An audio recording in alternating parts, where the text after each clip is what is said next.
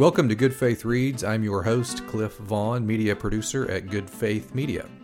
Good Faith Reads is a short podcast released twice a month in which we focus on one of our book authors at Good Faith Media. We've published more than 100 titles under our Nurturing Faith book imprint, and we invite you to check them out at goodfaithmedia.org/bookstore. Today's guest is Jim Dant, the author of Namaste Newbie, my hilariously holy first year practicing yoga, and a simple guide to getting you started. Jim is joining us remotely from Greenville, South Carolina, where he is the senior minister of First Baptist Church. Jim, welcome to the podcast. Cliff, thank you for having me today. A standard question we ask all of our authors at Good Faith Reads is tell our listeners briefly what the book is about. well, yeah, Namaste Newbie almost gives it away, particularly when the subtitle is My Hilariously Holy First Year Practicing Yoga and a Simple Guide to Getting You Started. But it really is a book about yoga, and more specifically, uh, one Baptist minister's first step into a yoga studio and uh, what that felt like and looked like. And, um, you know, the trek is how I actually entered the studio for the first time what kind of pulled me in to practice yoga after that first experience. And what I try to do in every chapter is uh, give a give a very honest uh, insight into how I encountered the difficulties that any newcomer would think about when they're thinking about entering a yoga studio. So it can be intimidating, and uh, so deciding to jump in there each chapter is kind of a funny funny anecdote about what happened as I encountered these things that intimidate most people in a yoga studio. Tell us a little more about your impetus for writing the book, and you can include in that your impetus for taking up yoga in the first place. yeah, I think they kind of mesh. In fact, I'll I'll talk about my personal impetus uh, for it, and then there's kind of a professional impetus that happened a little further uh, into the process. But uh, personally, it was completely by accident that I ended up in the first yoga studio. I had been invited to lead a youth camp out in California, uh, just south of the San Francisco Bay Area, uh, near Santa Cruz. In this particular youth camp, they had asked me to come and speak, and the I forget exactly what the theme was, but it had to do with radical living or living on the edge. And I taught in the mornings and the evenings, and then every afternoon the youth at this camp had to go and experience something that was radically different for them or kind of put them on the edge of their experiences. And I participated. It was a lot of fun. Uh, one, one, rather than doing an afternoon one time, they went on a midnight hike through one of the national forests there, uh, led by a guide in the complete dark. That was amazing. Uh, the next day, we actually went and surfed at Santa Cruz. We had a professional surfer and uh, several uh, teachers take us out and put us on boards and uh, everybody surfed, adults and youth. It was a lot of fun. And I think it was the third day of this youth camp, we were going to do yoga. And I'll be honest with you, in the back of my mind, I thought, yeah, that's not real edgy. I'm not sure that's going to compete with a midnight hike or surfing at Santa Cruz. But uh, we went to the Ananda Yoga Studio uh, just outside of Santa Cruz. And uh, so that was my impetus for first stepping into a studio. It was quite by accident. But absolutely was kind of floored by the experience. It was both mentally and physically challenging and relaxing. Uh, I'm a triathlete and have been for years. And at the gym where I work out, there are yoga classes. And those of us who are triathletes usually kind of smirk when we walk by and go get a good run in or a good bike in or a good swim in. And I never really thought of it as, you know, a great workout, but um, I, enjoyed it and I kind of laid it aside for all the fall. And then in January of that year, I have a yoga studio that's just about three blocks from my house. And my life had gotten busy several years ago, like everybody else's. And I thought, okay, January the 1st, I'm going to walk up the street to this yoga studio. I'm going to walk in there with a you know pair of sweatpants on. Uh, I'm going to see see if I can make my way. Somebody gifted me a mat um, when they heard about my first experience. It was never used. But I went and really joined that community, and that's what the book is about my life in that particular yoga community. That's kind of the personal side. It, it really has brought some peace and a different kind of physicality to my life. Professionally, it's it's interesting when when somebody says, you know, red Honda Civic, you start seeing red Honda Civics everywhere. And after I went to that first yoga class, yoga kept popping up in my visual and read an article that someone had posted in a magazine that really intrigued me as a minister that in 2018 and 2019, more people joined yoga studios in the United States than joined churches. And uh, that immediately kind of took me aback to begin asking the question what is it about that yoga studio? What is it about this practice that in this day and age is attracting more people who need a settled hour two or three times a week than church is offering? So that, that was my jump in. It was both for personal benefit, but also to kind of explore this from a faith based uh, uh, perspective. For some people, Baptist minister and yoga just do not go together. And one of the things you touch on is the book is the touch on in the book is the non-judgmental atmosphere of the yoga communities that you've been a part of. And on page 59 you wrote something that really jumped out at me. It was a sentence when i am tempted to judge i choose to wonder. And so i wondered if you could talk a little bit about yoga and ministry and the ways in which yoga relates to judgment or the lack thereof. Well i you know, and every church is not like this, so I don't want to generalize about uh, uh, Christian churches, but but we tend to be places where people feel judged when they come. I think that there are probably some churches who are trying to progressively move away from that image and be more graceful and open in their approach to sharing faith.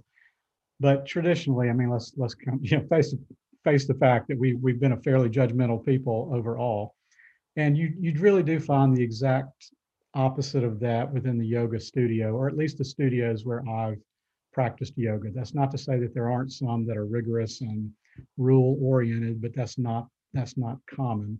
So in most yoga practices, while a teacher is guiding or a yoga is got yogi is guiding the practice, you're always free and are told you're not you're not required to do what you're being asked to do. In fact, the language is I invite you to lie down on your mat. I invite you to stand at the top of your mat. I invite you to this pose. And you may not feel like it that day. And so you may stay in what's called child's pose, which is a very relaxing pose, or you may need a little bit more that day. So you push yourself a little bit more in the yoga studio. There's also, like at our studio at the at the door, it says, you know, no politics allowed when you walk in. It's um, we have people in our studio who are Buddhists and atheists and Presbyterians. There's an Episcopal female rector there. There's me. There's people from all different faiths and walks of life. And the the, the basic mode and mood in the yoga studio is curiosity and wonder. So people ask a lot of questions and how does this relate to your faith? Or they don't ask any questions at all. You can be as individual and private and anonymous when you walk in as you choose to be, or you can be very much a part of the communicating community. In most yoga studios, you walk in the entryway, uh, there's tea and coffee and benches where you can sit and talk. But when you walk in the studio itself, it is quiet, except for the one who's guiding the practice or any music that's going. So it it really is a place of openness when it comes to ideas and a community by choice. We choose to care about each other and wonder about each other rather than judge each other. And then it's a common practice, which the, the practice is like many other religious practices. Uh, as I say in the book, yoga itself is not a religion, it is a compilation of practices that people of faith have used for centuries and even millennia. In fact, Christians do most of yoga, whether they know it or not, they just don't call it yoga. Our guest today is Jim Dant, author of Namaste Newbie. We'll be right back in 30 seconds with more Good Faith Reads.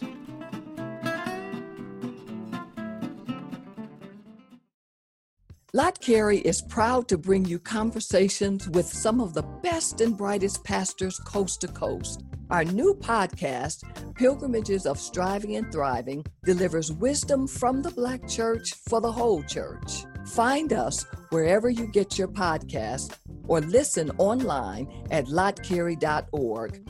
That's L O T T C A R E Y dot org. We look forward to the pilgrimage with you. Welcome back to Good Faith Reads. Today we're joined remotely by Jim Dant, author of the Good Faith Media book Namaste, Newbie My Hilariously Holy First Year Practicing Yoga and a Simple Guide to Getting You Started. I'm Cliff Vaughn, media producer at Good Faith Media. Jim, tell us about your writing process. Did you give yourself uh, weekly writing goals or daily word counts? Just talk a little bit about the actual process of writing the book. This book was, every book seems to be different. So, um, you know, the last book I did on LGBTQ issues from biblical literature, wrote it in a week. I mean, I just really sequestered myself, started on Monday, knew what I wanted to do, wrote that week, and then got it out to editors and polished and worked on it for a couple of weeks after that. Uh, this one was a little bit different. Once I started at the studio, uh, oftentimes yoga teachers will encourage you to journal your experiences in yoga uh, as a part of your yogic practice. And since I'm a writer, that was easy for me to to just whip a journal out afterwards in the evening and write something. And I I found out that most of my writing about yoga wasn't being very inspirational so much as it was being funny. And um, but I decided to keep doing it. So really, this book was in process for a year. It's really excerpts and polishes, polish ups of journal entries essentially, and kind of where my mind went. And uh, I think my favorite uh, favorite comment on the book was somebody wrote me a letter, had read it, and said, "This sounds like David Sedaris walking into a yoga studio," and I, and I liked that feel that you know it, it takes yoga seriously, but I don't take myself very seriously in the book, and just write about what I was actually thinking about, no matter where my mind went or how crude it was or whatever.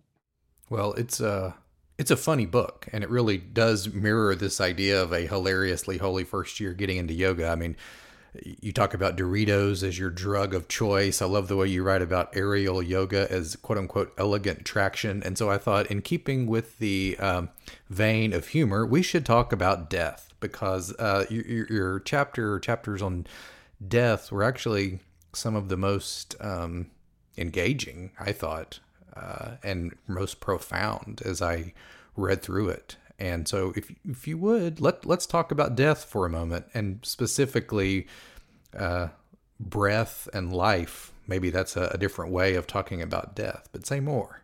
Well, you know, yoga. When we think of, excuse me, when we think of yoga in the West, particularly in the United States, we think of yoga as a physical practice, and uh, we think of the postures or what they call asanas in Sanskrit people posing and twisting and stretching and bending themselves into these postures. Uh, but historic yoga is really more of a mental exercise. It has to do with the stilling of the mind, and the postures are intended to still the mind. And the the thought processes, or what they call the yamas and niyamas, which are kind of the Ten Commandments, almost reflect our Ten Commandments, are to be meditated on to still the mind and, and keep the mind still. And in yogic thought, um, death is kind of the ultimate stillness. And at the end of every yoga practice, typically, I'm not going to say every, but typically at the end of yoga practice, your last pose is called Shavasana. And in Sanskrit, that is the corpse pose. So we actually practice for our death at the end of every yoga practice to lie still and to feel the weight of the earth underneath us and to simply meditate and be still for about uh, 10 minutes. And one of the sections I'll read in a moment, I'll probably read a, a passage about Shavasana and death. But embracing death well allows a person to embrace life well. And so breath is the center of yogic physical practice, the, the breathing practice. In fact, it's kind of the second level. You do the physical and then you do the, the breathing.